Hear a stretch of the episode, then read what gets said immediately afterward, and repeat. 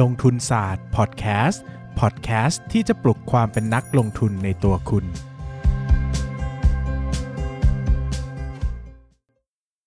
Play it forward. คนที่แท้ก็ต้องดูแลตัวเอง สวัสดีค่ะ ยินดีต้อนรับเข้าสู่ SCB TV ค่ะ รายการที่นำเสนอเรื่องราวดีๆ จากแขกรับเชิญที่มาแชร์ประสบการณ์ในแง่มุมที่ต่างกันออกไปนะคะ ไม่ว่าจะเป็นเรื่องเศรษฐกิจ สังคมการตลาดการบริหารธุรกิจ ให้เป็นเรื่องที่ฟังง่าย แล้วก็นำไปใช้ได้จริงค่ะ ทาง Facebook SCB Thailand แห่งนี้นะคะ แล้วก็วันนี้ขอแนะนำพิธีกรที่จะมาร่วมพูดคุยไปกับเราค่ะ คุณมดอินทิรา สวัสดีค่ะพี่มดสวัสดีค่ะคุณปลา ค่ะพี่มดโอ้โหไลฟ์จากไหนคะเนี่ยแบบว่าสีสันสดใสมากแหมไม่อยากบอกเลยวันนี้แอบมาไลฟ์ที่หัวหินค่ะนำความสดชื่นมาฝากค่ะอ่าขอบคุณมากเลยค่ะ เราจะได้มีสองบรรยากาศกับพี่มดทั้งจากเอ่อ indoor เนาะจากที่บ้านแล้วก็จาก outdoor เป็นแบบว่ามีสวนมีต้นไม้สวยๆค่ะพี่มด ก็ค่ะสัปดาห์นี้ค่ะพี่มดเราขึ้นเราขึ้นซีรีส์ใหม่แล้วค่ะ ชื่อว่า Pay It Forward นะคะ ว่าด้วยเหตุผลของการลงทุนให้ชีวิตมีความหมายกับพี่มด แต่ละคนเนี่ยก็เอ่อ มีเหตุผลของการลงทุนที่ต่างกันออกไปใช่ไหมคะอย่างเช่น อย่างเช่นปากพี่มดมีบุตรมีธิดาแล้วเนาะการลงทุนอะไรก็ตาม ก็จะนึกถึงลูกเป็นหลักค่ะ ก็ต้องคิดว่าเขาจะเติบโตไปเนี่ยอีกยาวไกลเนอะแล้วคงต้องใช้เงินจำนวนมากมายมหาศาล แล้วก็อีกความหวังหนึ่งความมุ่งหวังหนึ่งเล็ก ๆ เลยเนี่ยอยากที่จะปลูกฝังลูกๆเรื่องของการลงทุนด้วยเช่นกัน ให้มันเป็นผลงอกเงยในอนาคตนะคะ แล้วก็แล้วพี่มดนะคะเราลงทุนเรื่องอะไรบ้างเอ่ยส่วนตัวฟังฟังคุณปลาแล้วก็รู้สึกว่าตัวเองนี่มีสาระน้อยมากเลยค่ะ เนื่องจากว่าไม่มีบุตร ไม่มีบุตรไม่มีธิดาอ่านนะคะ ก็จะมีแต่ค่ะตัวเอง ก็เลยตอนเนี้ยค่ะ ก็เลยเป็นการลงทุนหาความสุขให้ตัวเองอยู่นะคะอ่าก็อย่างเช่นค่ะเอ่อสิ่งที่ตั้งใจลงทุนทำเพื่อตัวเองตอนนี้ก็คือ การท่องเที่ยว คิดว่าการท่องเที่ยวอ่าคือการลงทุนที่มันช่วยทำให้ชีวิตเราเนี่ยเอ่อมีความสุขมากขึ้นค่ะมีพลังมากขึ้นค่ะเวลาออกไปเที่ยวมองเห็นโลกใหม่ ๆ หรือว่าเอ่อ โลกที่แตกต่างออกไปจากเราเนี่ยก็มีไอเดียดีๆ กลับมามีพลังกลับมาค่ะเพื่อเพื่อการทำงานแล้วก็ใช้ชีวิตให้ดีมากยิ่งขึ้นนะคะคุณปลา สวยค่ะพี่มดเป็นคำตอบที่ดูสวยมากค่ะถึงแม้จะไม่มีบุตรธิดาก็ตามนะคะ ก็ถือว่าเป็นการลงทุนเพื่อเพื่อความสุขของเราเนาะก็อย่างที่บอกค่ะค่ะพี่มดใช่ค่ะ SCB TV สัปดาห์นี้ค่ะ เราจะพูดกันเรื่องว่าเหตุผลในการลงทุนให้ชีวิตมีความหมายของคุณเนี่ยคืออะไรบ้างเนาะเพราะฉะนั้นเราไม่ได้คุยกันถึงแง่มุมที่ว่าเป็นการลงทุนในตลาดหุ้น หรือว่าการลงทุนเกี่ยวกับเรื่องการทำธุรกิจเพียงอย่างเดียวนะคะ แต่ว่าจะไปไกลถึงเอ่อเหตุผลลงทุนเพื่อคุณคนที่คุณรักแล้วก็มีความหมายกับเราค่ะ ก็เพราะฉะนั้นเนี่ยแขกรับเชิญแต่ละท่านนะคะเรื่องราวแบบ เด็ดมากไม่อยากให้พลาดเลยค่ะพี่มด มีใครบ้างเอ่ยอ่าเดี๋ยว spoil นิดนึง spoil นิดนึง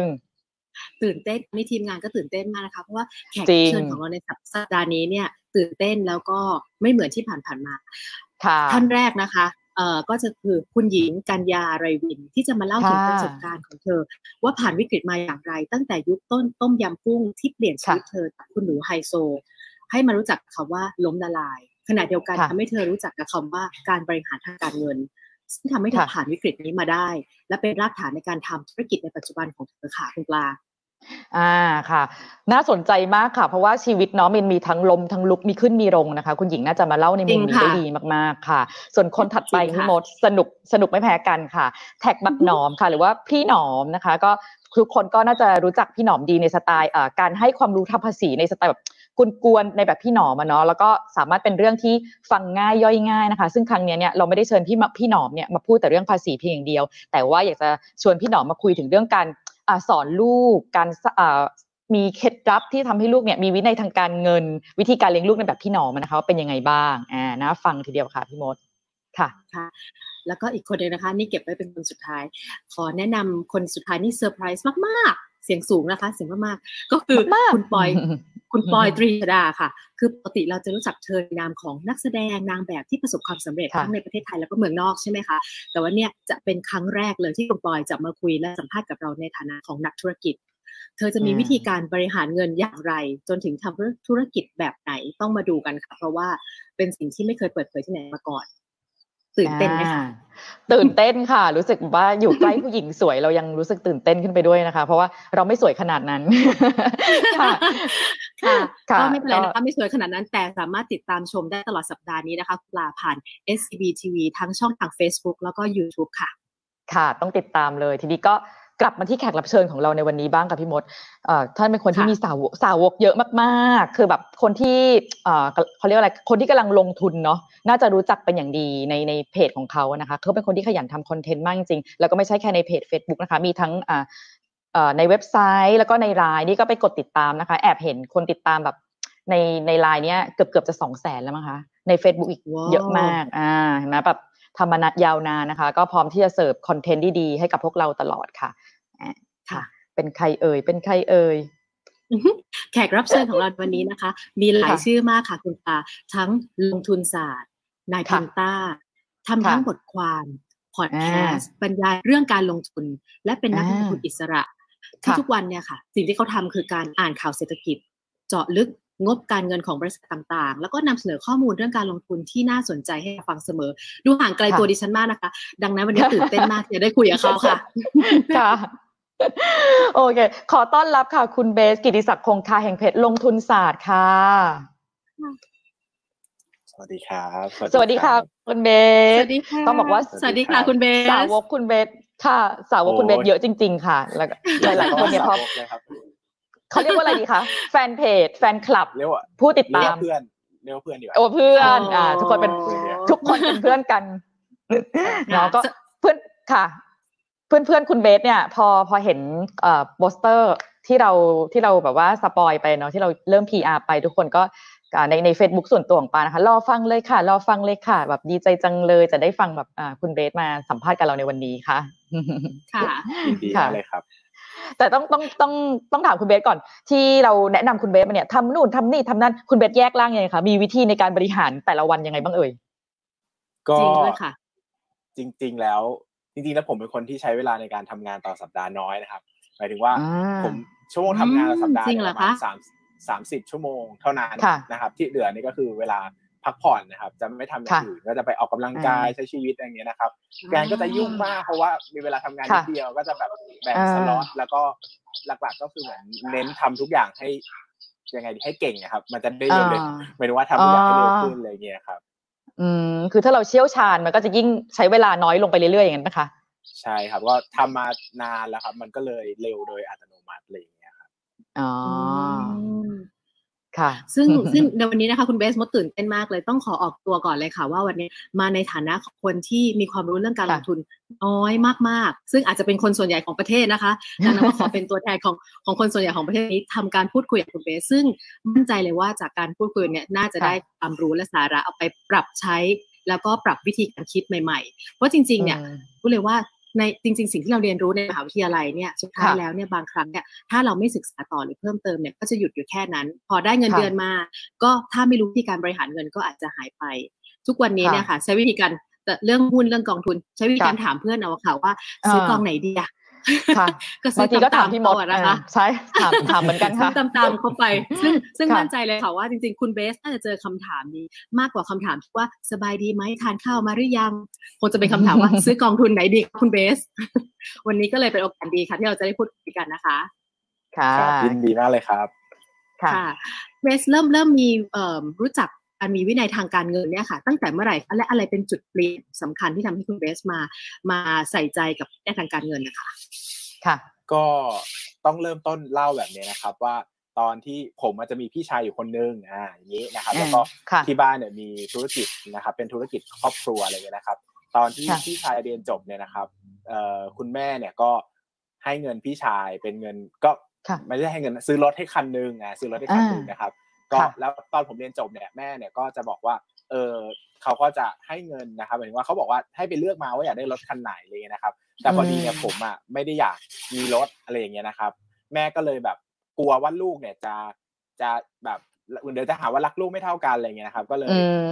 ก็เลยส่งให้เงินมาก้อนหนึ่งนะครับ ก็เป็นเงินอืมก้อนแบบก้อนที่ซื้อรถได้คันหนึ่งเนี่ยนะครับค่ะแล้วก็บอกว่าเออแบบเดี๋ยวเธออยากไปซื้ออะไรก็ไปซื้อเอาแล้วกันอะไรอย่างเงี้ยนะครับ ก็ค่ะกลายเป็นว่า ผมก็มีเงินดองอยู่ในบัญชีเนี่ยเป็นเงินก้อนหนึ่งอะนะครับ แล้วก็หลังจากนั้นก็ตอนแรกก็ฝากไว้เฉยๆสักพักก็เริ่มรู้สึกว่าเออจริงๆ มันน่าจะเอาไปทำอะไรได้อีกอะไรอย่างเงี้ยนะครับก็ค่อยๆ ขยับขยายไปซื้อกองทุนรวมนะครับ ซื้อสลากออมสินจนกระทั่งมาลงทุนในหุ้น แล้วก็รู้สึกว่าเออผมชอบการลงทุนในหุ้นที่สุดอย่างเงี้ยครับก็จะอยู่ยาวกับการลงทุนในหุ้นมาอะไรอย่างเงี้ยครับ อืมค่ะฉะนั้นเนี่ยจะต้องถามนิดนึงว่า แล้วก็เอ่อช่วงแรก ๆ ค่ะ ลงทุนเนี่ยคือเอาไปฝากตอนนั้นเนี่ยยังยังไม่ได้มีความรู้ทางเรื่องการลงทุนมากเท่าไหร่ถูกไหมคะเหมือนกับมานั่งคิดใช่ว่าเราครับจะเอาเงินเหล่านั้นไปทำอะไรดี ทีนี้จุดเริ่มต้นที่กลายเป็นนักลงทุนมืออาชีพล่ะคะมันมันเริ่มมาได้อย่างไร ก็คือจุดเปลี่ยนสำคัญที่ทำให้ผมอค่ะยากอยากลงทุนเนี่ยเพราะว่าตอนนั้นเนี่ยผมเอาเงินไปฝากสลากออมสินนะครับ ทั้งหมดเลยอ่าทั้งก้อนเลยนะครับ แล้วก็ค่ะหวังผลตอบแทนสักปีละหนึ่งเปอร์เซ็นต์เลยางเงี้ยนะครับแต่ค่ะปรากฏว่าผมค่ะมาไปถูกรางวัลเหมือนรางวัลใหญ่ได้ผลตอบแทนมาโหยี่สิบเปอร์เซ็นต์ ซึ่งผมรู้สึกว่า คือออิจฉาเลยผมอะดีใจมากนะครับ แต่ผมค่ะอะก็กลายเป็นว่า ผมรู้สึกว่าเราไม่สามารถทำซ้ำความสำเร็จค่ะนี้ได้ เพราะมันใช้เดือนเดียวอะไรเงี้ยผมก็เลยรู้สึกว่าจริเฮ้งยจริงจริงมันต้องมีวิธีที่เราสามารถหาเงินได้โดยใช้ความสามารถสี่เราจะเราจะไม่พึ่งดวงอีกแล้วค่ะก็เลยตัดสินใจว่าเอาไม่เอาแล้วก็คือขายทิ้งทั้งหมด แล้วก็ มาซื้อกองทุนรวมระหว่างนั้นก็แบ่งเงินส่วนหนึ่งไปลงทุนในหุ้นประมาณสักสิบเปอร์เซ็นต์อะไรเงี้ยนะครับแล้วก็อ่าเราก็อยู่กับตลาดหุ้นมาเรื่อยๆก็ค่อยๆเพิ่มสัดส่วนจนสุดท้ายก็ลงทุนในหุ้นหนึ่งร้อยเปอร์เซ็นต์เลยอย่างเงี้ยครับอืมซึ่งคือถ้าคือจะบอกว่านนั้นไม่ค่ะถูกอะผมก็อาจจะไม่ได้อาจจะอาจจะไม่คิดใจเท่านี้อ่าอ่าครับก็อ่าอาจจะปล่อยๆไปอะไรอย่างเงี้ยครับค่ะ แต่แต่กำลังจะบอกว่าจุดนี้นะคะ คุณเบสเป็นคนอ่าส่วนหนึ่งนะ อาจจะคิดว่าฉันจะทำแบบ ฝากต่ออะคืออยากได้ซ้ำกับดวงเดิมๆอยากถูกอีกเนาะคือจะไม่มีการมาคิดแบบคุณเบสนะว่าเฮ้ยเราจะมาพึ่งดวงตลอดเวลาไม่ได้เนาะคือคือเป็นปาอาจจะแบบว่าวิตายแล้วฉันถูกเดี๋ยวฉันต้องถูกอีกเนี่ยคืออยากแบบโลภอะเออมันก็คงไม่มีวันนี้เหมือนกันเนาะอ่าเหมือนเราซื้อใช่ไหมเหมือนเราซื้อหวยทุกเดือนนะคะเราก็อ่ามีความซื้อหวยคาดทุหวักงเดือนทุกเดือนค่ะถูกอะไรอย่างนั้นครับค่ะก็ก็แล้วแต่คนเนอะแต่ผมเป็นคนแบบนี้อยู่แล้วหมายถึงว่าเป็นคนที่ชอบอะไรที่ควบคุมได้อาจจะเป็นนิสัยส่วนตัวด้วยแหละว่าอ่าชอบอะไรที่มัน พิจิกได้ควบคุมค่ะได้เข้าใจได้อะไรอย่างเงี้ยนะครับ ก็เป็นคนอ่าไม่ค่อยผมเนี่ยที่บ้านเนี่ยที่บ้านตอนเด็กๆเนี่ยขายลอตเตอรี่นะครับ ก็ขายหวยอ๋อขายด้วยอะไรอางเงี้ครับอ๋ออ่าค่ะขายด้วยแล้วเราเป็นกลุ่มอะทาร์เก็ตรู้ทั้งนั้น เรารู้มาตลอดว่าการการถูกหวยมันไม่ใช่เรื่องง่ายอะไรอย่างเงี้ยครับ เราก็เลยรู้สึกว่าอ่าเอ้ยค่ะจริง ๆ แล้ว การที่เราถูกสลากออมสินเลขท้ายเนี่ยโหมันมันเยอะก็จริงแต่เรารู้ว่าค่ะ มันไม่วนกลับมาหาเราอีกง่ายๆหรอกนะเหมือนที่เราเห็นว่าคนมาอืมขึ้นเลขท้ายจริแต่งเราค่ะงวดจริเนี่ยงหน้าก็ไม่ค่อยค่ะสำคัญเท่าไหร่อะไรอย่างเงี้ยนะครับอ่าเรารู้สึกว่าเอ้ยสุดท้ายแล้วเราอยากจะเราอยากจะทำอะไรที่มันเป็นความสามารถของเรามากกว่าอะไรอย่างเงี้ยครับ อืมโอเค ซึ่งการลงทุนมันมีหลายรูปแบบค่ะ จะทราบได้ยังไงคะว่าคนไหนเหมาะกับการลงทุนแบบไหน หรือคนประเภทไหนที่ไม่เหมาะกับการลงทุนประเภทไหนอะค่ะ ถ้าเอาเป็นคำตอบที่นัค่ะกการเงินควรจะตอบนะครับ ก็จะมีแบบสอบถามในเซตนะครับ ในตลาดหลักทรัพย์แห่งประเทศไทยให้เข้าไปทดลองทำได้เลยว่าเรารับความเสี่ยงได้ประมาณกี่เปอร์เซ็นต์แล้วก็เหมาะกับการลอ๋งอทุนแบบไหนค่ะซึ่ง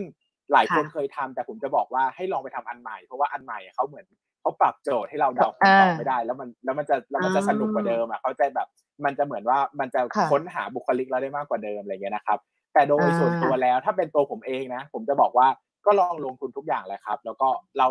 เราลงทุนอันไหนแล้วเรามีความสุขที่สุด สร้างผลตอบแทนอืมจากมันได้ในในในความเสี่ยงที่เรารับได้มากที่สุดอะผมว่าอันนั้นก็คือตัวเราเองอะอย่างสมมุติเราไปทำแบบสอบถามแล้วเราบอกว่าเราเหมาะกับการลงทุนในในในหุ้นอย่างเงี้ย แต่เราลงทุนเองแล้วเราไม่มีความสุขอย่างเงี้ย คือบางคนรับความเสี่ยงได้ก็จริงแต่ แต่ใจเขาไม่มีความสุขอย่างเงี้ย ผมว่าอืมลองลงทุนไปก็ได้ครับ ใช้เงินไม่ต้องเยอะสุดท้ายแล้วเราหาคำตอบได้มันก็คุ้มค่าที่ได้รู้อะครับ อืมค่ะ ถ้าถ้าอย่างนั้นขออนุญาตถามคุณเบสได้ไหมคะแล้วสไตล์คุณเบสเนี่ยเออเป็นเป็นยังไงคะคือวิธีการแบ่งสัดส่วนกระจายความเสี่ยงเป็นคนรับความเสี่ยงได้มากน้อยแค่ไหนคะแอบบอกได้ไหมคะคือจริง ๆ แล้วผมเป็นคนที่ค่ะถ้าคือต้องแบ่งความมั่งคั่งเป็นสองส่วนนะครับ ส่วนแรกก็คือค่ะส่วนของธุรกิจ คือผมก็จะมีอืมธุรกิจครอบครัวเป็นโรงงานยานะครับ แล้วก็มี ธุรกิจของตัวเองก็เป็นทำเพจเนี่ยก็ถือเป็นธุรกิจอย่างหนึ่งแล้วก็มีสำนักพิมพ์ของตัวเองอะไรอย่างเงี้ยนะครับ ก็จะเป็นอันเนี้ยก็คือจะเป็นเป็นเหมือน real sector ที่มันก็จะเป็นตัวสร้างเงินสดให้เราตลอดนะครับ จนกระทั่งค่ะอีกส่วนหนึ่งทั้งหมดที่เหลือที่เป็นสภาพคล่องเนี่ยก็จะอยู่ในตลาดหุ้นเกือบร้อยเปอร์เซ็นเลยนะครับผมเป็นคนที่ถือหุ้นร้อยเปอร์เซ็นแทบตลอดเวลาไม่เคยถือเงินสดน้อยมากนะครับ แล้วก็มี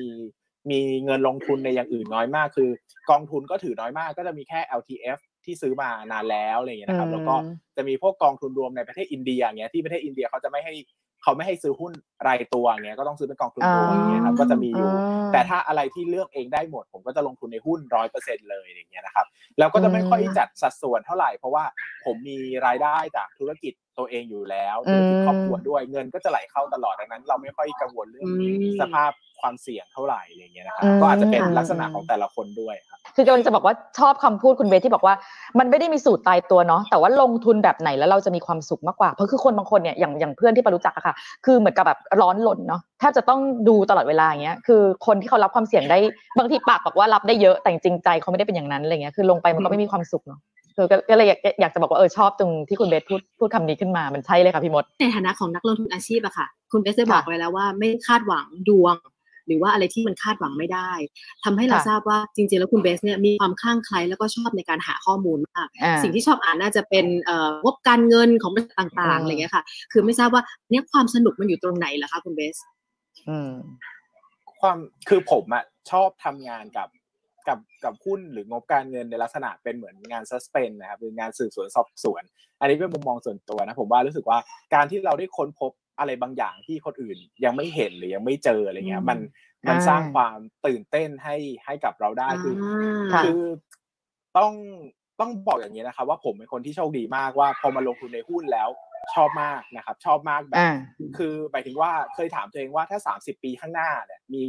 อนาคตสมมุติว่าเรา move forward ไปได้ แล้วก็ไปเจอตัวเองใน 30 ปีข้างหน้าแล้วเขาบอกเราว่าเนี่ยรู้ไหมว่า 30 ปีที่ผ่านมาที่คุณลงทุนมา คุณไม่ได้ผลตอบแทนอะไรเลยนะ คุณได้เงินอ่าต้นเท่าเดิมเลยอย่างเงี้ยแล้วอ่าผมย้อนเวลากลับมาได้เนี่ย ผมก็ยังจะลงทุนอยู่นะครับเพราะว่าผมรู้สึกว่ามันคือความสนุกอะมันคือมันคือแพชชั่นในชีวิตแล้วมันมันไม่ได้เป็นแค่ว่าวิธีการหาเงินนะครับ ดังนั้นเนี่ยเวลาการทำงานกับงบการเงินหรือการทำงานกับหุ้นของผมมันเลยคือความสนุกว่าเราตื่นเต้นที่จะรู้จักมัน เราตื่นเต้นที่อยากจะเข้าใจมัน แล้วก็ตื่นเต้นที่อยากจะเป็นเข้า เป็นเจ้าเข้าเจ้าของมันนะครับ เรารู้สึกว่าเรามีความสุขในการเป็นเจ้าของธุรกิจที่ที่มันดีอืมซึ่งแน่นอนว่าการทำงานมันไม่ได้มองไปแต่เรื่องของเงินอย่างเดียวมันเป็นเรื่องของความสนุกด้วยอย่างเงี้ยครับอย่างหุ้นอืมบางตัวผมรู้ว่าผมคงไม่มีวันได้ซื้อ แต่ก็ยังอ่านอยู่ดีเพราะว่ามันก็น่าอืมตื่นเต้นดีที่จะได้ได้รู้จักมันนะครับ ผมว่าอันนี้มันเป็นสิ่งสำคัญอย่างหนึ่งที่ เวลาเราทำมันด้วยความชอบความสนุกค่ะแล้วอะ มันจะอืมันจะไม่มันจะไม่เรียกร้อง แรงหรือว่าภาระจากชีวิตเราเยอะเพราะว่าอืมเราเราอืมเราเหมือนเราทำเป็นงานอดิเรกด้วยทำเป็นความสนุกส่วนตัวอืมด้วย มันไม่ใช่การทำงานเหมือน การทำงานพิเศษ การทำงานเหมือนนอกเวลาอะไรเงี้ยบางคนถ้าไม่ได้ชอบไม่ได้รักมันจริงๆอะการหาหุ้นการอ่านหุ้นมันจะแบบอืมันจะเหนื่อยมากอืมมันจะทรมานค่ะแต่พอเราใช่ชอบใช่แล้วทุกอย่างอืมมันก็จะสบายอย่างช่วงแรกๆที่ผมลงทุนนะครับ ผมอ่านอืมหุ้นวันละแบบแปดชั่วโมงสิบสองชั่วโมงอะไรเงี้ยซึ่งผมไม่รู้สึกว่ามันเหนื่อยเลยผมตื่นเต้น ผม ลุ้นอืมผมอยากจะอ่านมันอืมผมอยากจะอ่านหนังสือ ผมอ่านหนังสือการลงทุนแบบ เป็นน่าจะคือปีแรกเนี่ยอ่านแบบอารมณ์แบบอาทิตย์ละสองสามเล่มเนี่ยคือ ไม่ได้อ่านเพราะว่าโอ้โหฉันอยากรวยนะพรุ่งนี้ฉันจะต้องลงทุนอืมแล้วเก่งที่สุดแต่อ่านเพราะมันสนุกอะครับ อ่านเพราะมันอยากรู้ แล้วพอมันเป็นความสนุกเป็นความอยากรู้มันมันมันไม่เหนื่อยคือมันเหนื่อยน้อยอะมันก็เหนื่อยแหละแต่มันเหนื่อยน้อยกว่าคนที่แบบโอ้โหฉันจะต้องหาเงินเพียงอย่างเดียวอะไรเงี้ยครับ อืมคือเหมือนกับว่าเราเวลาเราหลงไหลกับอะไรบางอย่างอะเรามีแพชชั่นที่จะทำมันนะเนาะ เรียกได้ว่าแบบบางครับอย่างถ้าเราไม่ชอบเราไม่ถนัดเนี่ยเราต้องออกแรงเยอะมากทั้งพลังกายพลังใจแต่ถ้าคุณเบสชอบแล้วก็แบบพัดมี passion กับจริง ๆ กับสิ่งนี้ มันก็จะยิ่งอยากค้นคว้าอยากจะค้นหาให้มันลึกลงไปอีกนะคะ ทีนี้เมื่อกี้พูดคำว่าพูดขึ้นมาคำนึงว่าคำว่าตื่นเต้นเนี่ยอยากรู้ว่าตื่นเต้นเมื่อได้เจออะไรบ้าง หรือว่าเข้าไปดูข้อมูลเนี่ยอะไรที่ต้องดูก่อน อะไรที่ทำให้เราตื่นเต้นได้ทุกครั้งอืมค่ะ คือสิ่งที่ตื่นเต้นนะครับค่ะสิ่งที่ตื่นเต้นเนี่ยหลัก ๆ แล้วเวลาเราลงทุนผมจะตื่นเต้นกับสองอย่างนะครับ อย่างแรกก็คือการเติบโตเนอะถ้าเราเห็นว่าหุ้นไหนมีโอกาสเติบโตเยอะๆเติบโตมหาศาลอะไรเงี้ยอย่างเช่นตัวอย่างแบบยกตัวอย่างง่ายๆนะครับ ผมไปลงทุนในในหุ้นเอ่อที่ประเทศฟิลิปปินส์ตัวหนึ่งอย่างเงี้ยนะครับ แล้วก็ขนาดขนาดเขาเรียกว่าค่ะขนาด GDP per capita ขนาดจำนวนประชากรหรือว่าขนาดลักษณะประเทศเนี่ยผมเชื่อว่าวันหนึ่งอะฟิลิปปินส์จะต้อง โตแซงประเทศไทยไปได้นะครับ คือขอให้เขามีรายได้ต่อหัวประชากรมาเท่าเราเนี่ยเขา GDP จะใหญ่กว่าเราแล้วเพราะว่าจำนวนประชากรเขามากกว่านะครับผมก็ไปเห็นหุ้นตัวหนึ่งที่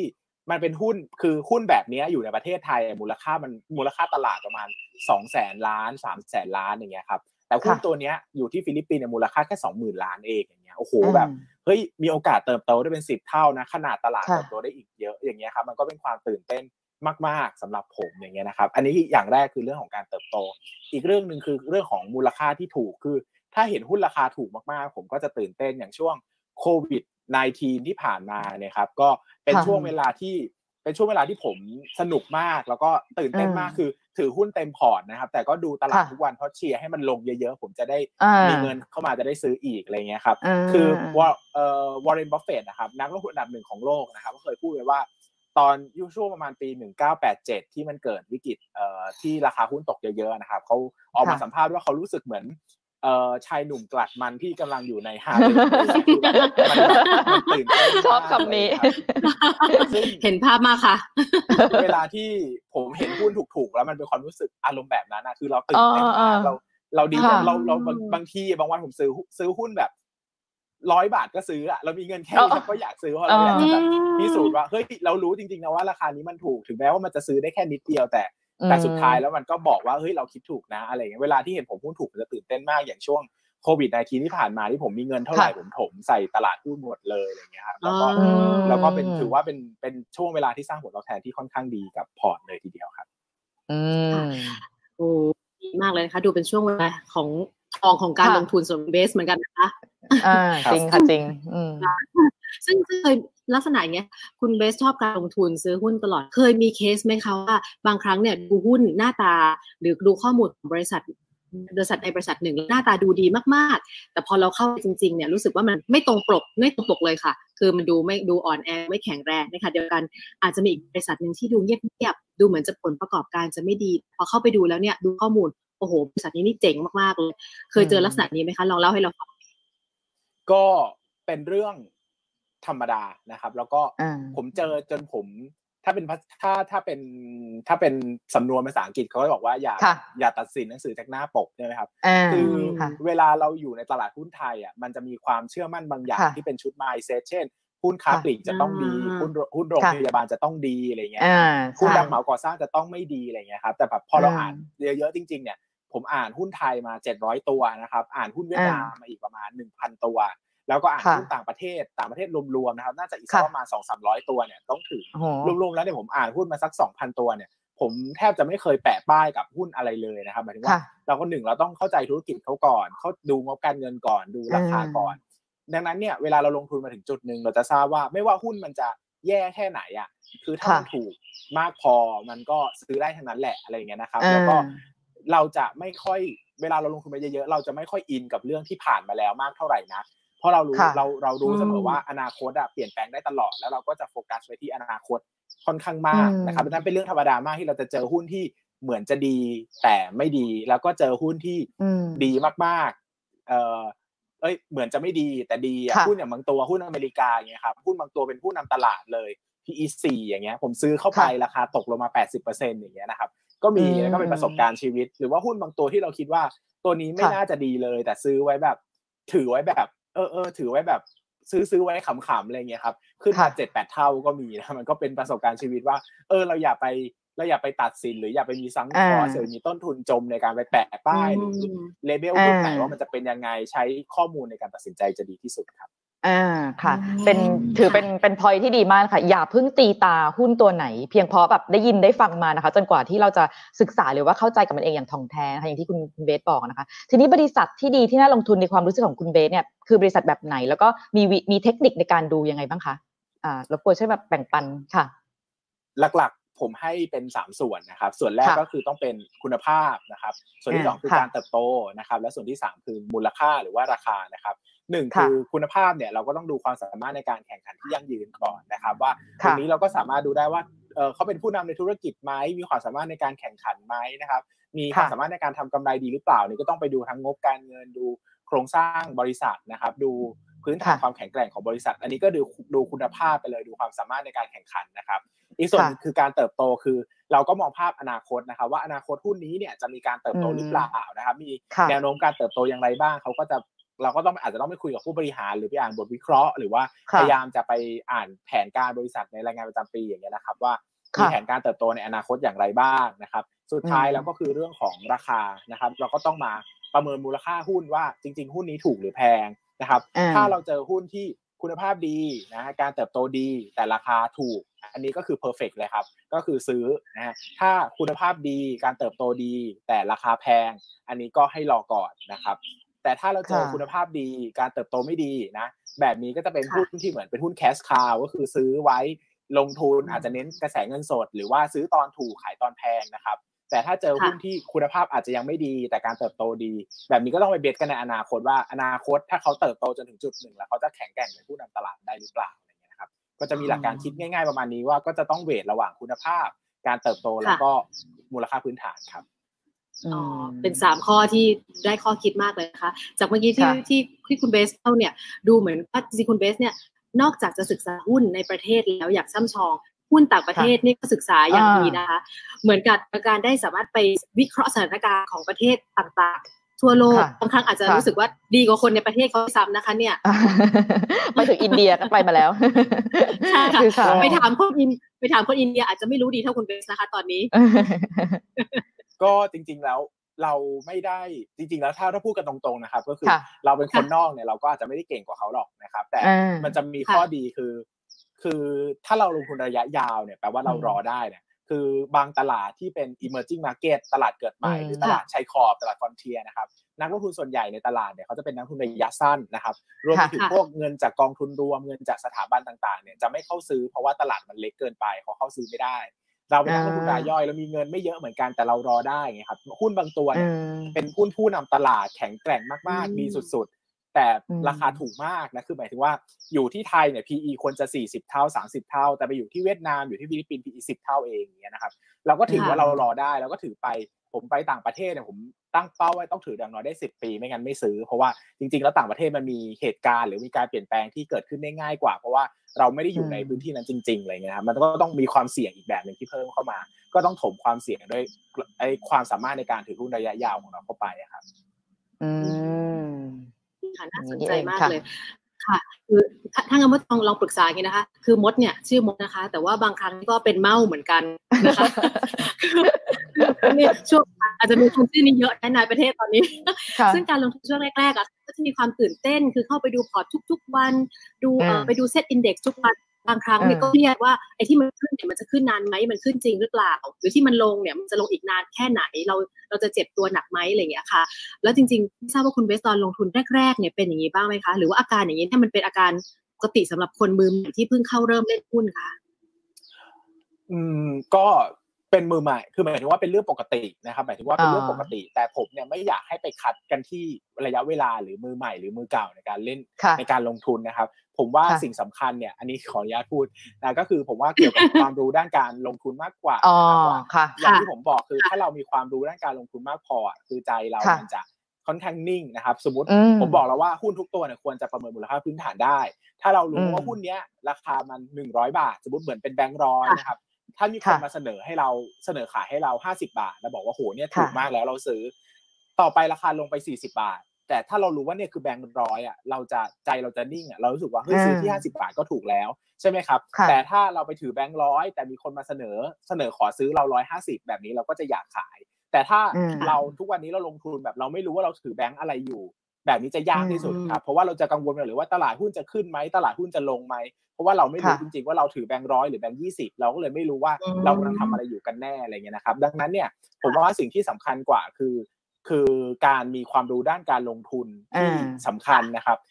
คือตัวผมเองเนี่ยถ้าถ้าอย่างคนที่ติดตามในเพจเดี๋ยวจะทราบว่าจริงๆเนี่ยผมถือเงินในการลงทุนค่อนข้างเยอะตั้งแต่เข้าตลาดปีค่ะแรกนะครับ ก็ตั้งแต่ปีแรกเนี่ยผมก็ถือเงินประมาณ 8 หลักแล้วในการลงทุนนะนะครับ ดังนั้นเนี่ย ผมก็จะบอกว่าจริง ๆ แล้วเนี่ยผมให้ทุ่มเทกับการให้ความรู้กับการศึกษาอืมความรู้มาก เพราะว่ามันจำเป็นจริง ๆ ในการอยู่รอดในตลาด เพราะว่าถ้าเรามีมันไม่มากพอเนี่ยเราจะควบคุมอารมณ์ควบคุมจิตใจตัวเองไม่ได้เลยมันจะเครียดมาก เพราะว่าอืมเราเราไม่มั่นใจในสิ่งที่เราทำมันนอนไม่หลับนะครับ แต่อย่างที่บอกว่าถ้าเรารู้ว่าในมือเราคือแบงค์ร้อยอะ คืออมราคามันจะสี่สิบห้าสิบหกสิบเรารู้ว่ามันถูกมาก เราก็ยินดีจะรออะไรเงี้ยแบบว่าความรู้เนี่ยสำคัญที่สุดครับ เรื่องเวลาอาจจะไม่อยากอาจจะไม่สำคัญเท่าด้วยซ้ำเพราะว่าผมเห็นคนที่ลงทุนมาเป็นสิบอืมปี แต่ก็ยังก็ยังถือหุ้นแบบไม่มั่นใจอย่างนี้ก็ก็ยังเคยเจอนะครับ ดังนั้นเนี่ย ผมว่ามันแก้ง่ายโดยการเติมความรู้ในการลงทุนไปเยอะๆ ก็จะช่วยได้ดีครับ อืมค่ะค่ะ คืออยากทำการใหญ่ใจต้องนิ่งเนาะอย่างที่คุณอย่างที่คุณเบสบอกค่ะ ก็คือเรื่องข้อมูลเลยเนี่ยเป็นเรื่องที่สำคัญมากที่สุดคือไม่ได้ไม่ได้ลงทุนตามเขาหรือแม้กระทั่ง จริง ๆ แล้วแค่ฟังนักวิเคราะห์อย่างเดียวเนี่ยมันก็ยังไม่แม่นถูกไหมคะคุณเบสคือคือมีไหมคะคุณเบสที่แบบเฮ้ยพอคุณเบสเห็นนักวิเคราะห์คนนี้พูดแล้วใส่แอบใส่หัวเบาๆในใจเนี่ยมีไหม โมเมนต์แบบนั้นอัคืออันนี้คือปกตินะครับ เพราะว่าจริงๆค่ะแล้วนักวิเคราะห์ก็จะทำงานในแบบของนักวิเคราะห์นะครับ คือผมจะบอกค่ะอย่างนี้ว่า คือผมเนี่ยคือหลายนักลงทุนหลายคนเนี่ยชอบแอนตี้นักวิเคราะห์หรือชอบเอาง่ายๆคือชอบด่านักวิเคราะห์นะแต่ผมเนี่ยจะเป็นคนที่ค่อนข้างจะให้เกียรตินะครับ เพราะว่าจริงค่ะๆนักวิเคราะห์เนี่ยเขาทำงานในการมองภาพระยะสั้นนะ หนึ่งค่ะอาทิตย์สามเดือนหนึ่งปี เพราะว่าคนส่วนใหญ่ในตลาดเขาทำงานกันแบบนั้น เราจะไม่เคยค่ะเจอบทวิเคราะห์ฉบับไหนที่พูดถึงการเติบโตระยะ 5 ปี 10 ปีอันนี้ impossible อ่ามมากไม่เคยค่ะเจอดังนั้นเนี่ยเวลาเราฟังนักวิเคราะห์เนี่ยผมก็จะตัดส่วนที่เป็นความความคิดเห็นของเขาทิ้งหมดก็ต่างแต่แฟกต์ว่าอ่าโอเคเขาไปพูดกับเขาไปเจอผู้บริหารมาค่ะเขาคุยกันแบบนี้มีข้อมูลแบบนี้แฟกต์เป็นแบบนี้สภาพตลาดเป็นแบบนี้ ซึ่งผมยอมผมต้องพูดนะครับว่าจริงๆเนี่ยผมอ่านบทวิเคราะห์ทุกวัน แล้วก็ บางค่ะบางบางโบรกเกอร์บางอะไรผมเป็นแฟนคลับมาก เพราะว่าบางทีเขาไปหาข้อมูลมาลึกซึ้งมากเลยอะซึ่งอ่าเราอืมเราคือเราไม่เคยสงสัยจุดนี้หรือไม่เคยรู้อ่าเราก็ไปอ่านอ่าแล้วโหเราได้เราได้ความรู้เยอะมากอะไรอย่างเงี้ยครับอย่างแต่ก่อนผมตามพูดโรงพยาบาลตัวหนึ่งอย่างเงี้ยค่ะมีมีนักวิเคราะห์คนหนึ่งอะเอาจำนวนนักท่องเที่ยวที่เข้ามากับประเทศไทยไปหา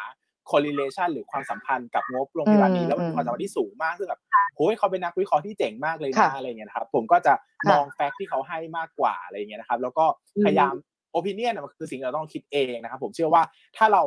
ถ้าเราคิดเองไม่ได้ เราไม่ควรจะเข้าตลาดหุ้น เราควรจะซื้อกองทุนรวมอ่าอันนี้คือหลักพื้นฐานอ่าเลยดังนั้นถ้าคิดจะเข้าตลาดหุ้นแล้วก็ต้องคิดเองทั้งหมดอะไรนี้ก็คือสิ่งที่ผมอันนี้เป็นมุมมองของผมอะไรเงี้ยครับ ค่ะ คุณเบสค่ะ คือข้อมูลเนี่ยมันก็แน่นแล้วเนาะแต่บางครั้งเนี่ยมันต้องมีเหตุการณ์แบบว่าเจ็บหนักบ้างเนี่ยมันมีบ้างไหมคะคุณเบสอยากจะรบกวนลองแชร์ว่าเราจะฝึกใจยังไงกับเรื่องนี้จะจะก้าวข้ามผ่านมันไปได้ยังไง กับเรื่องหุ้นเอ่ออย่างนี้นะครับ คือค่ะผมเคยลงทุนตัวหนึ่งแล้วขาดทุนเยอะที่สุดเนี่ยนะครับค่ะที่ก็เคยเกิดขึ้นก็คือผมเคยเป็นผู้ถือหุ้นของบริษัทหนึ่งเนี่ยนะครับ อันดับหกนะครับถือหุ้นอันดับหกของบริษัทก็คืออมใหญ่พอสมควรนะครับ ลงทุนได้โอ้เงิน 20 ล้านนะครับอ๋20อล้านกับบริษัทเดียวนะครับ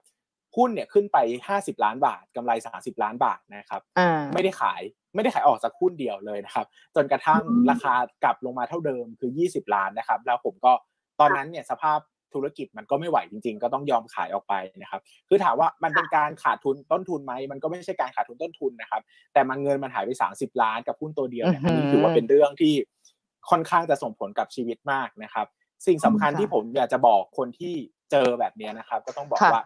จริง ๆ แล้วนอกจากกระจายความเสี่ยงในพอร์ตการลงทุนของตัวเราเองแล้ว ต้องกระจายความเสี่ยงในชีวิตของเราด้วยเนาะคือไม่ใช่ว่ายกค่ะบูชาว่าหุ้นตลาดหุ้นคือทุกสิ่งทุกอย่างค่ะในชีวิตว่า ฉันจะค่ะต้องรวยฉันจะต้องมีเงินร้อยล้านพันล้านฉันจะต้องเป็นเศรษฐีอ่าหุ้นคือการที่ค่ะคุณคิดอย่างนั้นอะมันเป็นการ all in กับตลาดหุ้นมากเกินไป ซึ่งตลาดหุ้นอ่าเป็นสิ่งที่ควบคุมไม่ได้ วันหนึ่งคุณจะต้องอืมผิดหวังแล้วมัน ร้อยเปอร์เซ็นที่ต้องผิดหวังเพราะมันไม่มีใครชนะตลาดหุ้นตลอดเวลานะครับผมค่ะก็แบ่งเวลาไปทำอย่างอื่น เช่น ไปทำงานอดิเรกมีเวลากับครอบครัวออกกำลังกายมีชีวิตด้านอื่นที่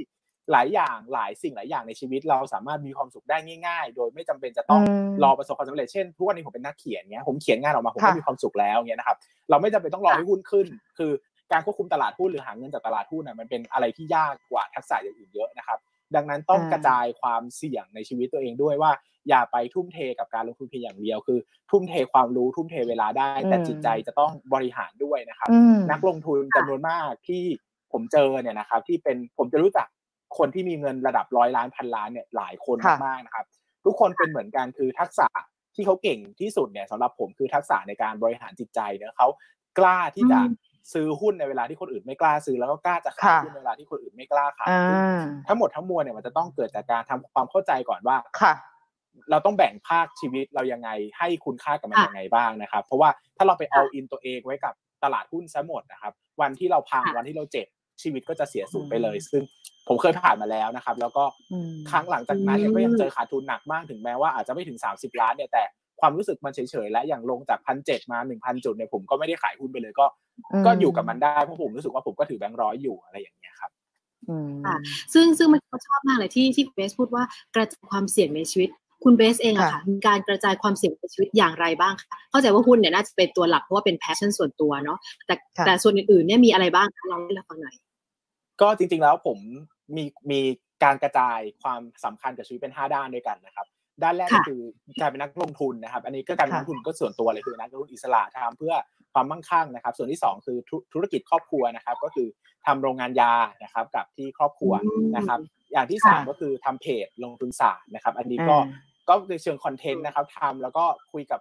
พยายามทำคอนเทนต์ให้ดีมีมีความสุขกับการเล่าเรื่องนะครับ แล้วก็อย่างที่สี่ก็คือเป็นนักเขียนนะครับ ทุกวันนี้ก็ค่ะมีงานเขียนออกมาทำนวนิยายทำความเรียนบันทึกประสบการณ์ทำกวีนิพนธ์เรื่องสั้นออกมา ก็อืมมีความสุขกับอันนี้เป็นความฝันตั้งแต่เด็กนะฝันมาเกือบ20 ปีแล้วว่าอยากเป็นนักเขียนวันนี้ก็ได้เป็นนะครับอืมสุดท้ายก็เป็นเวลาค่ะครอบครัวนะครับเอ้ยเวลาส่วนตัวเนอะผมจะให้เวลาส่วนตัวกับชีวิตเยอะมากนะครับ ผมออกกำลังกายอาทิตย์ละห้าวันไปเจอเพื่อนนะครับ ไปเจอเพื่อนไป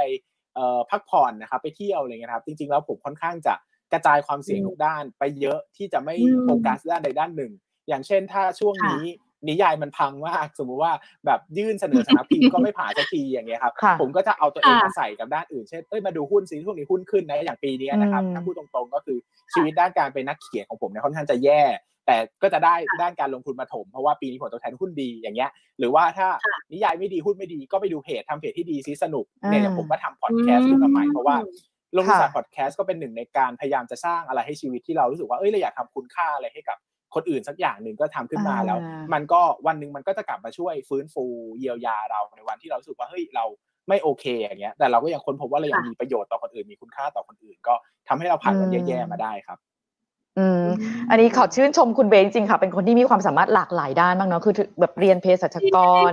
ทำธุรกิจครอบครัว และเขียนนิยายเออแบบฟังแล้วทึ่งเนาะแล้วลงทุนหุ้นก็ลง แล้วก็ทำเพจทำอะไรหลาย ๆ อย่าง แล้วก็คือมันมันก็มันก็ให้แง่คิดกับเราได้อย่างหนึ่งนะคุณเบสคือพอเรามีหลาย ๆ ด้านเนาะที่เราโฟกัสอะทำให้เวลาเราล้มเราไม่ได้ล้มแล้วก็คลืนไปทั้งหมดเนาะแต่มันมีหลักยึดหลาย ๆ อย่าง และล้วนเป็นสิ่งที่เราชอบทั้งหมดถูกไหมคะ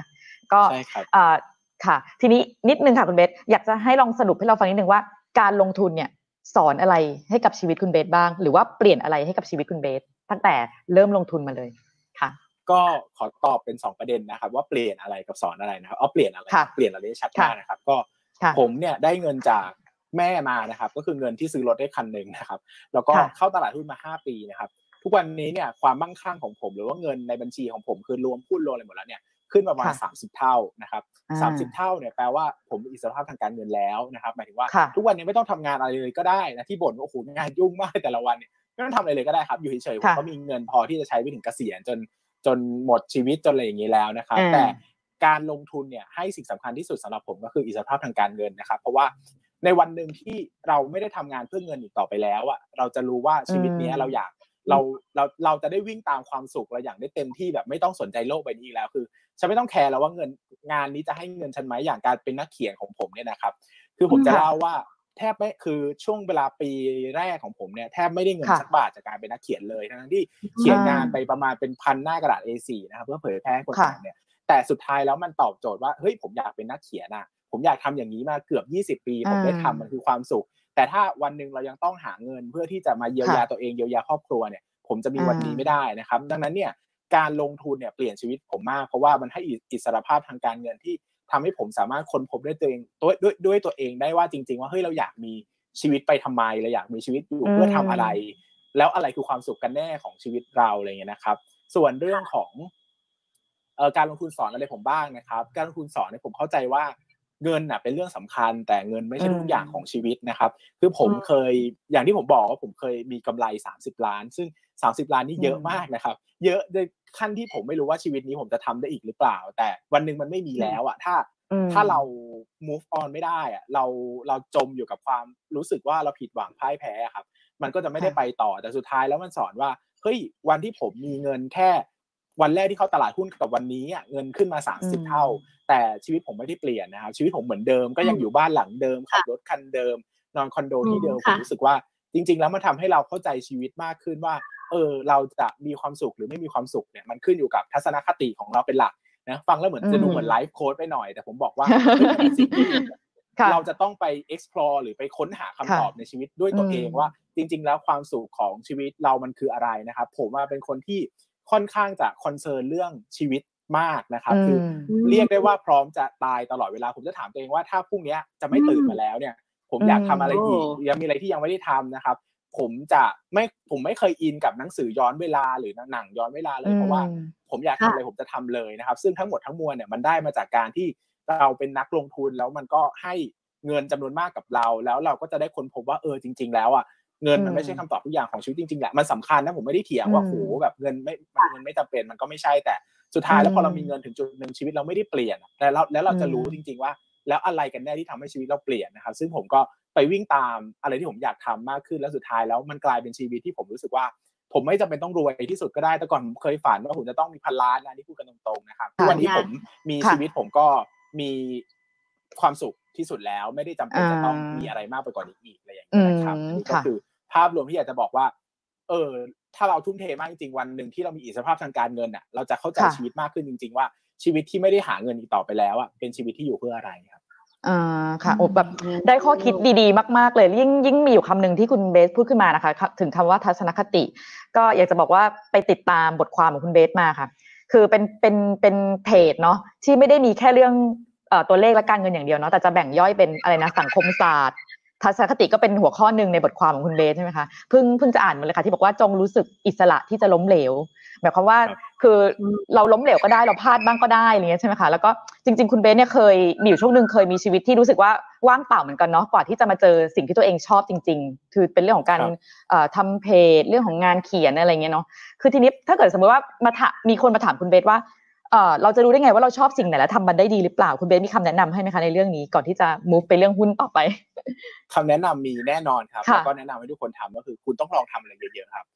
ถ้าคุณค่ะถ้าคุณลองทำสิบอย่าง แล้วคุณไม่เจอสิ่งที่ชอบเลย อาจจะต้องลองทำยี่สิบอย่างสามสิบค่ะอย่างสี่สิบอย่างร้อยอ่าอย่างหรือเปล่าจะว่าจะเจอสิ่งอ่าที่ชอบตอนที่ผมเรียนจบใหม่ๆนะครับผมเคว้งมากเลยอะผมไม่ผมไม่ค่ะรู้ว่าความสุขผมอยู่ที่ไหนผม ไม่รู้ว่าอยากทำอะไรต่อไป ผมไปเรียนทุกอย่างนะไปเรียนภาษาอังกฤษค่ะจีนเยอรมันไปเรียนไปเรียนตีเทนนิสตีแบดตีสควอชอืมไปเรียนทำอาหาร ไปเรียนถ่ายรูปโอ้โหคุณพระเรียนเขียนหนังสือ ไปเรียนทุกอย่างที่มันมีเปิดคอร์สสอนนะคือผมไม่รู้ว่าความสุขผมอยู่ที่ไหนแล้วผมก็ตามหาไปเรื่อยๆอะไรเงี้ยจนกระทั่งผมว่าเฮ้ยค่ะเจอหุ้นเออชอบหุ้นว่ะเออค่ะงั้นเดี๋ยวขอโฟกัสการลงทุนก่อนอะไรเงี้ยก็หมกมุ่นกับการลงทุนจนมันอยู่ตัวสามสี่ปีแล้วเฮ้ยอยากทำเพจก็ไปทำเพจ ก็หมกมุ่นค่ะอยู่กับเพจจนมันอยู่ตัวก็อยากเขียนนิยายก็ไปเขียนนิยายสุดท้ายแล้วอ่าถ้าผมไม่ได้เริ่มเริ่มต้นลองอะไรเลยอะผมจะไม่รู้อะไรเลยนะครับผมว่าเป็นคนอ่านหนังสือเยอะมากนะครับ อ่านหนังสืออ่าที่บ้านมีหนังสือเป็นพันเล่มเลยนะคือเยอะแล้วก็อ่านทุกแนวเพื่อที่เราอยากจะรู้ว่าจริง ๆ แล้ว คือการอ่านหนังสือมันคือการได้สวมเข้าไปในชีวิตของคนอื่น โดยที่เราไม่จำเป็นต้องอ่าคือคนเราเกิดมีชีวิตเดียวอะค่ะเราไม่เป็นคนเราเป็นคนอื่นไม่ได้แต่การอ่านหนังสืออนุญาตให้เราเป็นคนอื่นได้ มันทำให้เราเรียนรู้ชีวิตแล้วก็ ทำให้เรารู้ว่าจริงๆเราชอบอะไร ผมก็เลยบอกว่าเฮ้ยมันไม่มีใครเกิดมา แล้วก็มีแบบมีอืมโพยติดมาที่แบบในกำมือหลอกว่าเฮ้ยคุณต้องเกิดมาเล่นหุ้นนะ ต้องมาทำเพจนะต้องเป็นนักเขียนนะสุดท้ายแล้วมันคือการ explore หรือเป็นการตามหาชีวิตด้วยตัวเอง ซึ่งผมตามหามาเยอะมาก แล้วก็พยายามทำอะไรกับชีวิตมาเยอะแยะจนเจอคำตอบจริงๆอะไรอย่างเงี้ยมีมีปีหนึ่งผมไปเที่ยวต่างประเทศประมาณ 12 ทริปอะไปทุกปีเลยเอ้ยไปไปไปทุกเดือนเลยอะเพื่อว่า หาคำตอบให้เจอว่าเฮ้ยเราชอบเที่ยวหรือเปล่า มีอะไรที่เราอยากทำหรือเปล่าอะไรเงี้ยผมก็ใช้ชีวิตไปเรื่อยๆนะครับแล้วก็สุดท้ายแล้วอืมถ้าไม่เจอว่าชอบอะไรให้ลองทำอะไรเยอะ ๆ ซึ่งมันอาจจะไม่ต้องใช้เงินมากก็ได้เช่นลองไปลงคอร์สเรียน หรือว่าลองไปอ่านหนังสือในแนวทางนั้นๆอะไรอย่างเงี้ยนะครับ ก็อาจจะเจอคำตอือบมก็ได้ครับอืมซึ่งซึ่งน่าสนใจมากเลย ดูคุณเบสเนี่ยเหมือนจะตามหาความหมายของชีวิตได้แล้วก็คือการเล่นหุ้นอืสมมตินะคะสมมติว่าวันพรุ่งนี้ตื่นขึ้นมาตื่นขึ้นมาตอนเช้าอยู่ๆตลาดหุ้นมันหายไปค่ะ คุณคิดว่าคุณเบสจะทำยังไงต่อคะก็ผมจะใช้อืมชีวิตกับอีกสี่ด้านที่เหลือครับ ก็อ่าจะอยากมาทำธุรกิจต่อมาทำเพจค่ะต่อ แล้วก็มาทำนิยายต่อ แล้วก็อ่าอืมใช้ชีวิตส่วนตัวต่อไป แล้วก็ถ้ารู้สึกว่ามันไม่พอก็อาจอืจะมต้องหาสิ่งใหม่อะไรเงี้ยคือความจริงผมก็มีอะไรอย่างหลายอย่างที่ผมอยากทำมาก แต่อืมมัน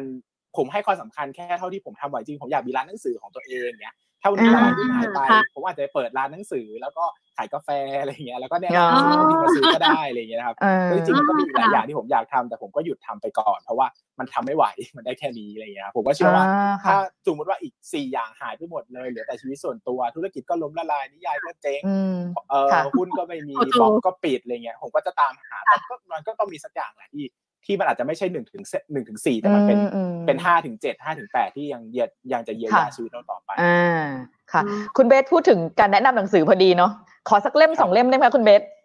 ที่อยากจะแบบเอาเอาแนวไหนดีครับ เอาแนวไหนอ่าเอาลงทุนหรือว่าอะไรก็ได้ครับ อาจจะอ่าเป็นลงทุนสักหนึ่งเล่มและอีกและอีกหนึ่งอ่าเล่มเป็นแบบหนังสือเปลี่ยนชีวิตละกัน อ่าอ่าลงทุนโอเค่ะครับ ค่ะ ก็เออเล่มที่เล่มที่ เป็นหนังสือลงทุนนะครับ ผมขออนุญาตแนะนำหนังสือชื่อว่าพอหุ้นเป็นเห็นผลยั่งยืนนะครับ อันนี้ก็อืมจำเป็นต้องทริบิวให้เล่มนี้จริงๆ เพราะว่าเป็นหนังสือค่ะที่ผมอ่านหนังสือลงทุนมาประมาณสิบห้าเล่มก่อนเข้าตลาดค่ะหุ้นไม่เข้าใจสักเล่มไปไม่ถูกเลยว่าเล่มหุ้นตกลงเล่นยังไง จนกระทั่งค่ะเจอเล่มนี้นะครับ แล้วก็จบคืออ่านจบแล้วก็เข้าตลาดหุ้นได้เลยด้วยเล่มเดียวแล้วไม่เราไม่ได้อาศัยความรู้จากเล่มอื่นด้วยนะครับเป็นเล่มนี้เพียวๆเล่มเดียวเลยที่เปลี่ยนชีวิตผมแล้วผมก็ ผมก็ยัง ยังนับถือนะครับคนเขียนหนังสือเล่มนี้แล้วก็หนังสือเล่มนี้ค่ะเป็นอาจารย์ ด้านการลงทุนตลอดอืมเพราะว่าถ้าไม่มีเขาเนี่ยครับผมก็จะไม่ได้เข้าตลาดหุ้น อันนี้ก็เป็นอืมหนังสือที่เปลี่ยนชีวิตผมด้านการลงทุนเปลี่ยนที่สุด ถึงแม้ว่าจะไม่ได้อืมใช่จะไม่ใช่หนังสือที่ยากที่สุดลึกที่สุดนะครับ แต่มันเป็นอืมหนังสือที่สอนให้เราเข้าใจ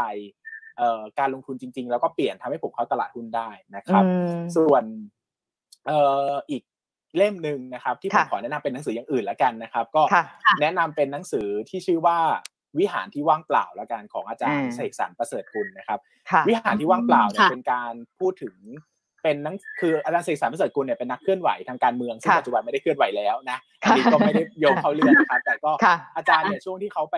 มีการเคลื่อนไหวทางการเมืองมากๆเนี่ยเขาก็ค่ะต้องใช้ชีวิตอย่างยากลำบาก แล้วก็ต้องห่างครอบครัวห่างชีวิตที่สุขสบายเนี่ยเขาก็ได้ค้นพบ เหมือนเขาต้องแสวงหาไปในหัวใจตัวเอง หรือความคิดของตัวเองว่าเขากำลังคิดอะไรอยู่กันแน่ ซึ่งวิหารที่ว่างเปล่าเนี่ยมันพูดว่าเหมือนชีวิตมนุษย์ทุกคนนะครับในภายในของเราเนี่ยมีเหมือนมีวิหารหนึ่งตั้งอยู่อะขึ้นอยู่กับว่าเราจะ เคารพบูชาสิ่งใด แล้วก็ยึดถือสิ่งใดเป็นสารณะของชีวิตเราอะไรอย่างเงี้ยนะครับ ซึ่งอืมเวลาเรา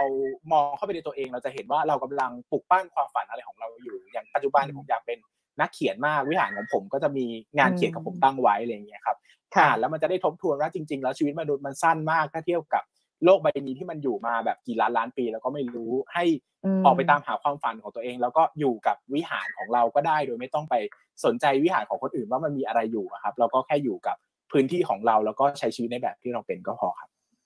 อืมแล้วอยากจะให้คุณเบสแนะนำดีหนังสือของคุณเบสค่ะ ว่ามีผลงานอะไรที่ตอนนี้ภาคภูมิใจ เอาเป็นว่าอาจจะไม่ใช่เล่มใหม่ที่สุดแต่ผลงานที่ภูมิใจที่สุดค่ะ ก็แนะนำหนังสือเล่มนี้แล้วกันนะครับ ก็ชื่อว่ามนุษย์ซึมเศร้ากับเรื่องเล่าสีขาวดำนะครับ ช่วงอ่าประมาณมีประมาณหนึ่งปีนะครับ ที่ผมค่ะป่วยเป็นโรคซึมเศร้านะครับ แล้วก็อ่าค่ะเป็นช่วงเวลาหนึ่งปีที่เปลี่ยนชีวิตผมมากนะครับค่ะที่ทำให้ผม เข้าใจชีวิตได้เยอะมาก แล้วก็ผมคุยกับตัวเองว่า วันหนึ่งที่ผมหายนะครับ ผมก็จะค่ะเก็บเอาประสบการณ์เหล่านี้แหละมา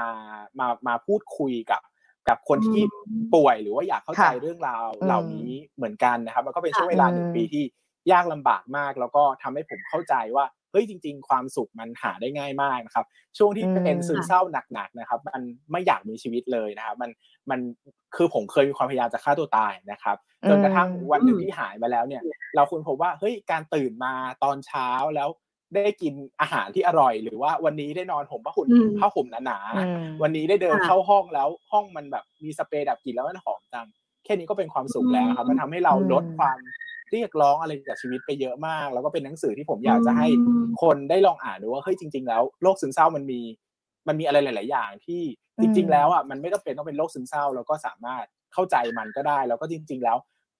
มนุษย์ทุกคนน่ะอาจจะไม่ได้เป็นโรคซึมเศร้า แต่มนุษย์ทุกคนมีความซึมเศร้าในตัวเองนะครับเป็นอืมเป็นอาการที่เกิดขึ้นได้กับทุกคนดังนั้นการทำอืมการพยายามทำความเข้าใจกับมัน ผมว่ามันเป็นเรื่องที่ที่ทำให้เราจริงๆแล้วสำหรับผมมันทำให้ผมหาความสุขได้ง่ายขึ้น แต่สำหรับคนอื่นอืมจะเป็นไหมก็ อันนี้ก็ต้องลองไปลองไปตามหาคำตอบด้วยตัวเองดูแล้วกันครับ กับหนังสือที่ชื่อว่าโอ้มนุษย์ซึมเศร้ากับเรื่องเล่าสีขาวดำครับอั นนี่ก็นี่มีจดขายยิกเลยค่ะตามร้านหนังสือทั่วไปครับเดี๋ยวถ้าถ้าซื้อมาจะขอให้คุณเบสเซ็นด้วยนะคะโอ้ส่งมาให้เราสองคนยิดีมากเลยรับยินดีเลยค่ะคือ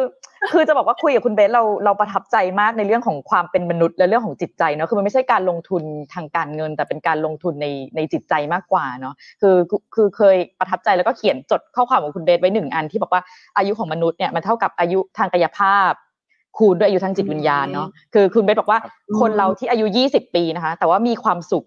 กับมันมากๆเนี่ยมันยาวนานกว่าคนที่อายุร้อยปี แล้วไม่มีความสุขนะคือแบบตอนนั้นจดไว้เลยนะ ที่ที่อ่านของคุณเบสมาเนี่ยนะโอ้แบบชอบมากๆนะแต่ว่าทีนี้เนี่ยอยากจะกลับเข้าไปในเรื่องของของตลาดหุ้นอีกสักนิดนึงนะคุณเบสจะเพิ่งตัดอารมณ์เลยเนาะได้ครับได้ค่ะคือคือคือจริงๆอะอยากจะถามในเรื่องของโควิดแหละแต่ว่าคุณคุณเบสเนี่ยเกรินเอาไว้ก่อนหน้านี้แล้วที่บอกว่าโควิดเนี่ยถึงตลาดมันจะลงหรือว่าจะผันผวนยังไง แต่คุณเบสเนี่ยกลับมีความสุขใช่ไหมคะอ่า ทีนี้เนี่ยลองแนะนำว่าไล่อนาคตหลังจากช่วงที่โควิดมันเริ่มผ่อนคลาย แนวโน้มมันจะเป็นยังไงบ้างคะเท่าในในในมุมมองของคุณเบสค่ะ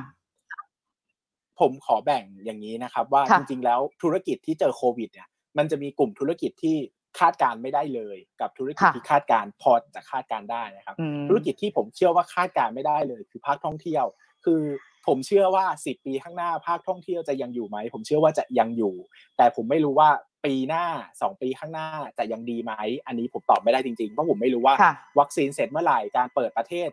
เมื่อไหร่แล้ว คือการที่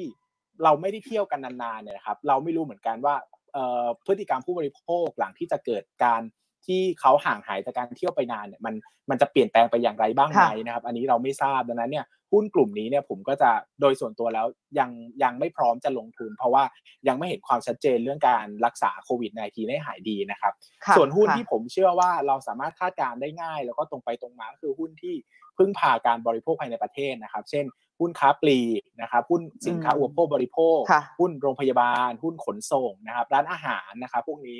มันค่อนข้างจะคาดเดาง่ายว่าจริง ๆ แล้วตอนนี้ภาคบริโภคในประเทศไทยเริ่มเริ่มจะฟื้นตัวแล้วนะครับ แต่ด้วยสภาพเศรษฐกิจที่อาจจะยังไม่ค่อยดีเท่าไหร่ ก็อาจจะต้องรอเวลาแต่ผมเชื่อว่าสักสองปีถึงสามปีเนี่ย ภาพธุรกิจในประเทศเหล่านี้จะกลับมานะครับ ดังนั้นเนี่ย ผมไม่อยากให้นักลงทุนมองแค่ปีนี้ปีเดียว เพราะว่ามองไม่ออกหรอกครับ ไม่มีใครรู้ เพราะว่ามันยากเกินกว่าจะทำนายจริง ๆ แต่ให้ถามตัวเองว่าธุรกิจไหนที่มันแข็งแกร่งเพียงพอจะอยู่ได้ในอีกสองปีถึงสามปีข้างหน้า ผมเชื่อว่าทุกคนมีชื่อในใจอย่างน้อยต้องสิบตัวต้องมีพยายามเลือกลงทุนอะไรที่มั่นคงเท่านั้นนะครับ เพราะว่าสภาพเศรษฐกิจปัจจุบันเนี่ย มันน่ากังวลจริง ๆ นะ เพราะว่าเรายังมีเรื่องของการการ ดรอปลงของการบริโภคนะครับ ซึ่งไตรมาสสองไตรมาสไตรมาสสองในชัดเจนที่สุดนะครับ แล้วก็เรื่องของ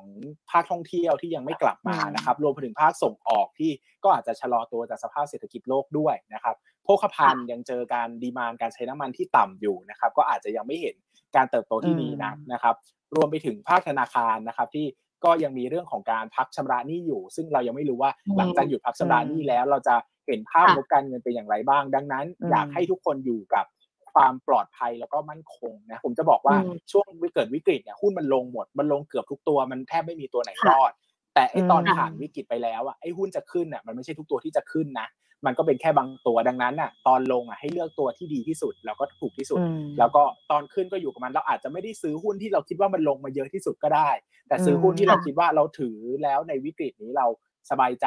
นอนหลับได้และคิดว่ายังไงเขาจะต้องรอดนะครับ ให้ความสำคัญกับการอยู่รอดเป็นหลักนะครับอืม ค่ะ ซึ่งพอฟังดูแล้วเนี่ยรู้แล้วว่าการลงทุนเนี่ยจริง ๆ แล้วเป็นสำคัญมากแล้วก็แล้วก็ควรจะต้องมีความรู้ต่างๆ นอกจากเรื่องเงินแล้วนะคะ ควรจะต้องมีการจะลงทุน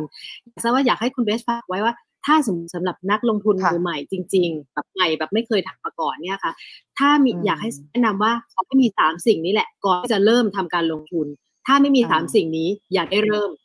คืออะไรบ้างคะก็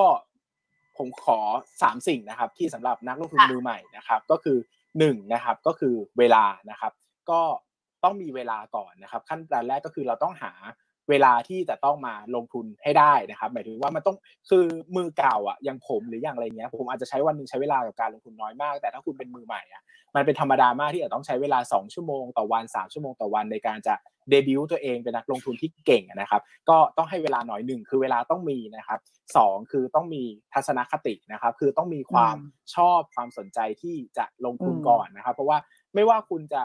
อยากลงทุนแค่ไหนอะแต่ถ้าคุณมีทัศนคติเชิงลบ หรือว่าคุณไม่ได้สนุกกับการลงทุนจริงคุณแค่อยากจะแบบคิดว่าหุ้นมันหาเงินได้ก็อยากจะหาเงินแต่แบบไม่ได้รักไม่ได้สนใจจริง ๆ สุดท้ายจะไม่รอดนะครับ สุดท้ายก็คือเรื่องของความรู้ ซึ่งอันเนี้ยสำคัญที่สุดนะครับว่าต้องเติมความรู้ให้เยอะที่สุด เพราะว่าผมจะพูดอย่างนี้นะครับว่าตลาดหุ้นฉลาดขึ้นทุกวัน นะครับคือนักลงทุนในตลาดหุ้นเนี่ยโดยเฉลี่ยแล้วเก่งขึ้นเรื่อยๆนะครับเพราะว่ามันเข้าถึงข้อมูลง่ายขึ้น แล้วก็หลายๆอย่างเลยองค์ความรู้เนี่ยมาผ่านการพิสูจน์ผ่านการพูดแล้วก็สะสมมาในตลาดหุ้นมานานแล้วดังนั้นต้องใช้ความรู้เยอะๆนะครับ แล้วก็ให้เวลากับการศึกษาเยอะๆ ในทุกสิ่งทุกอย่างนะครับ สิ่งสำคัญที่สุดคือความรู้ เพราะว่าไม่มีเวลาแต่ถ้ามีความรู้มากพอเราจะ shortcut เวลาให้สั้นลงได้ ไม่มีทัศนคติที่ดีอ่านหนังสือสอนทัศนคติขัดเกลา ความรู้ความคิดเราเนี่ยสามารถช่วยได้ แต่ความรู้เนี่ยเป็นสิ่งสำคัญที่สุดที่เราจะต้องแรกเริ่มที่จะมีก่อนดังนั้น เข้าตลาดหุ้นเนี่ยอย่าหวังจะหาเงินเป็นระดับแรก ให้หาความรู้ก่อน ถ้ามีความรู้แล้วเงินจะตามมานะครับอย่าเอาเงินเป็นตัวตั้งเพราะว่าถ้าเอาเงินเป็นตัวตั้ง แล้วเราหาเงินไม่ได้ภายในหนึ่งเดือนสองเดือนเราจะยอมแพ้ แต่ถ้าเราตั้งเป็นว่าเราจะหาความรู้ในการลงทุนในตลาดหุ้นมันหาได้ครับ ไม่ว่าตลาดหุ้นจะเป็นแบบไหน คุณจะเก่งไม่เก่ง ถ้าคุณพยายามมันทำได้แล้ว มันจะสามารถ accomplish หรือไปถึงเป้าหมายได้จริง ๆ ว่า เฮ้ย เรามาถึงแล้วว่าเราได้อ่านหนังสือแล้วสิบเล่ม เราได้อ่านหุ้นแล้วสิบตัว สุดท้ายแล้วมันจะทำให้ in the last long เนี่ยเราอยู่ได้ในตลาดหุ้นจริง ๆ แล้วมันก็เป็นอาวุธคู่กายที่สำคัญที่สุดสำหรับนักลงทุนทุกคนครับ อืมเยอะมากเลยค่ะ เจ๋งเนาะพี่มดอ๋อ ต้องมีทั้งดีมากมีทั้งความรู้แล้วมีทั้งความรักใช่ไหมคะคือถ้าถ้าถ้าเป็นสรุปง่ายๆ ก็มีความรู้มีความรักความเข้าใจ มีเวลาทัศนคติ แล้วก็ขีดเส้นใต้คือความมีเงินเนาะมีทุกอย่างไม่มีเงินก็คือจบคือไม่ได้ไม่รู้จะเอาเงินตัวไม่รู้จะเอาเงินอะไรไปลงทุนตรงนี้แหละ ขออันนี้ขอใช่ค่ะคุณขตาอกระซิบนิดนึงนะครับว่าค่ะค่ะมีรุ่นพี่ของผมคนหนึ่งนะครับเริ่มต้นจากเงินค่ะประมาณไม่ไม่หลักแสนอะไม่กี่แสนอ่าทุกค่ะทุกวันนี้มีพันมีพันล้านแล้วนะครับ เขาเป็นไอดอลของดิฉันมากค่ะคุณเบสเออไม่ทราบนะครับขอก็ขอเบอร์โทรศัพท์ได้ไหมคะขอบจริงๆจริงๆจริงๆแล้วเงินทุนอะไรอย่างเงี้ยครับ ไม่ได้อ่าไม่ได้สำคัญที่ค่ะสุดนะครับ เพราะว่าอ่ามีได้ก็หมดได้ ความรู้อะจริงๆสำคัญกว่าพิสูจน์มาแล้วเออนะครับอย่างดรนิเวศนะครับ จากค่ะสิบล้านขึ้นไปเป็นค่ะตอนนี้น่าจะอ๋อเกินห้าพันล้านแล้วนะครับอ่าหรือวอร์เรนบัฟเฟตนะครับอืมเริ่มต้นจากเงินหนึ่งล้านเหรียญทุกวันนี้มีค่ะมากกว่าหกหมื่นล้านเหรียญแล้วนะครับ ดังนั้นอ่าอ่าทุนอ่าอย่าอย่าโฟกัสที่ทุนครับโฟกัสที่ความรู้อ่าเป็นหลักถ้ามีความรู้อ่าเดี๋ยวอ่ามันค่ะเองครับฟังแล้วเริ่มมีความหวังจริงนะพี่มีความหวังแล้วนะคะคุณดเออพลอยมีความหวังมีความหวังแต่เราต้องไปหาความรู้ก่อนเนาะคุณเบสบอกความรู้ใช่สิ่งสำคัญที่สุด จริงค่ะค่ะเออค่ะ ก็ฟังคุณเบสมาแบบเกือบจะชั่วโมงแล้วนะคะ ต้องบอกว่าเป็นเป็นสิ่งที่มีความสุขมากๆ แล้วก็ได้ทั้งความรู้ได้ได้เขาเรียกอะไรอะได้แบบ แรงบันดาลใจเนาะในการจะใช้ชีวิตนอกเหนือไปจากเรื่องการลงทุนนะคะ คุณคุณเบสก็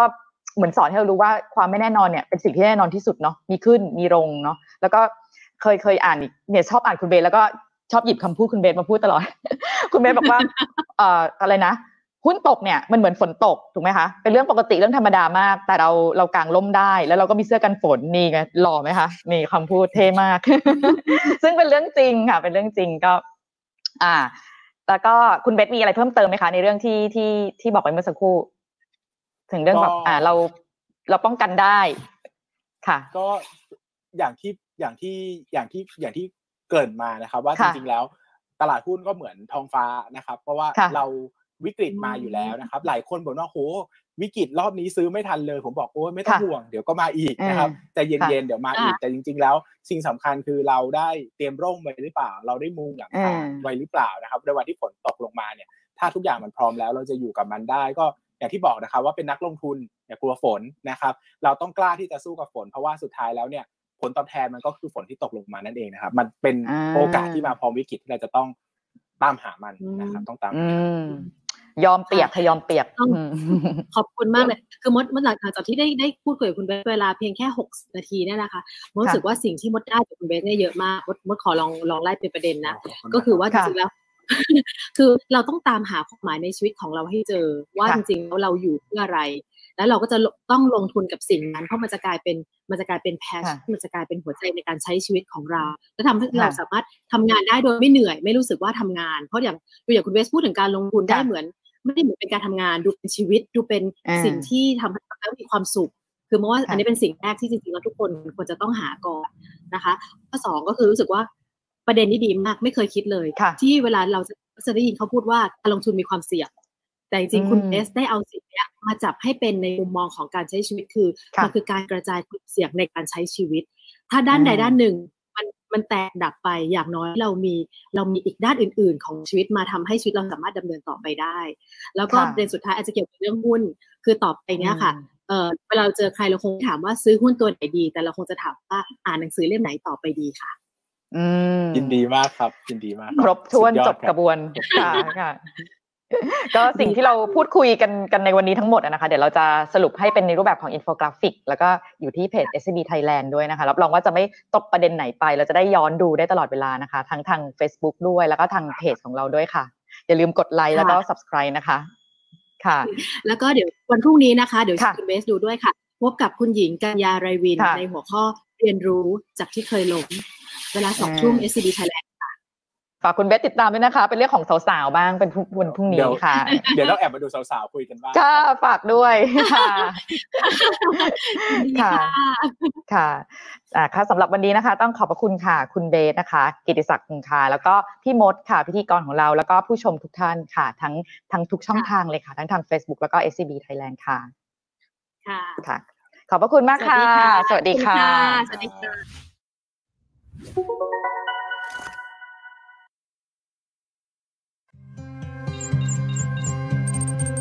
อย่าลืมกดติดตามลงทุนศาสตร์ในช่องทางพอดแคสต์เพลเยอร์ที่คุณใช้ แล้วกลับมาปลุกความเป็นนักลงทุนกันใหม่ใน